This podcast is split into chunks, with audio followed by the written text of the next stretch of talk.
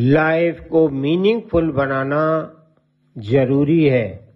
यह तभी संभव है जब हम समय, मन मस्तिष्क और शरीर का सदुपयोग करें, ना कि इनके दुरुपयोग में लगे रहें।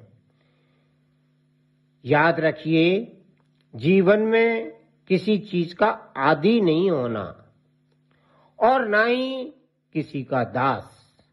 जीवन में अपनी आवश्यकताओं को अनावश्यक रूप से नहीं बढ़ाना है। हमें दूसरों को दिखाने के लिए जीवन में अनावश्यक रूप से चीज़ें नहीं जुटानी है, बल्कि वही चीज़ें जुटानी है, जो हमारे लिए वास्तव में उपयोगी और आवश्यक हैं। अपने बच्चों को लाइफ की सच्चाई समझाना ज़रूरी है, ना कि अनावश्यक सुख सुविधा की वस्तुएँ उन्हें जुटाकर देना। जीवन में ज़्यादा आवश्यकताएँ बढ़ाने से तनाव बढ़ते हैं।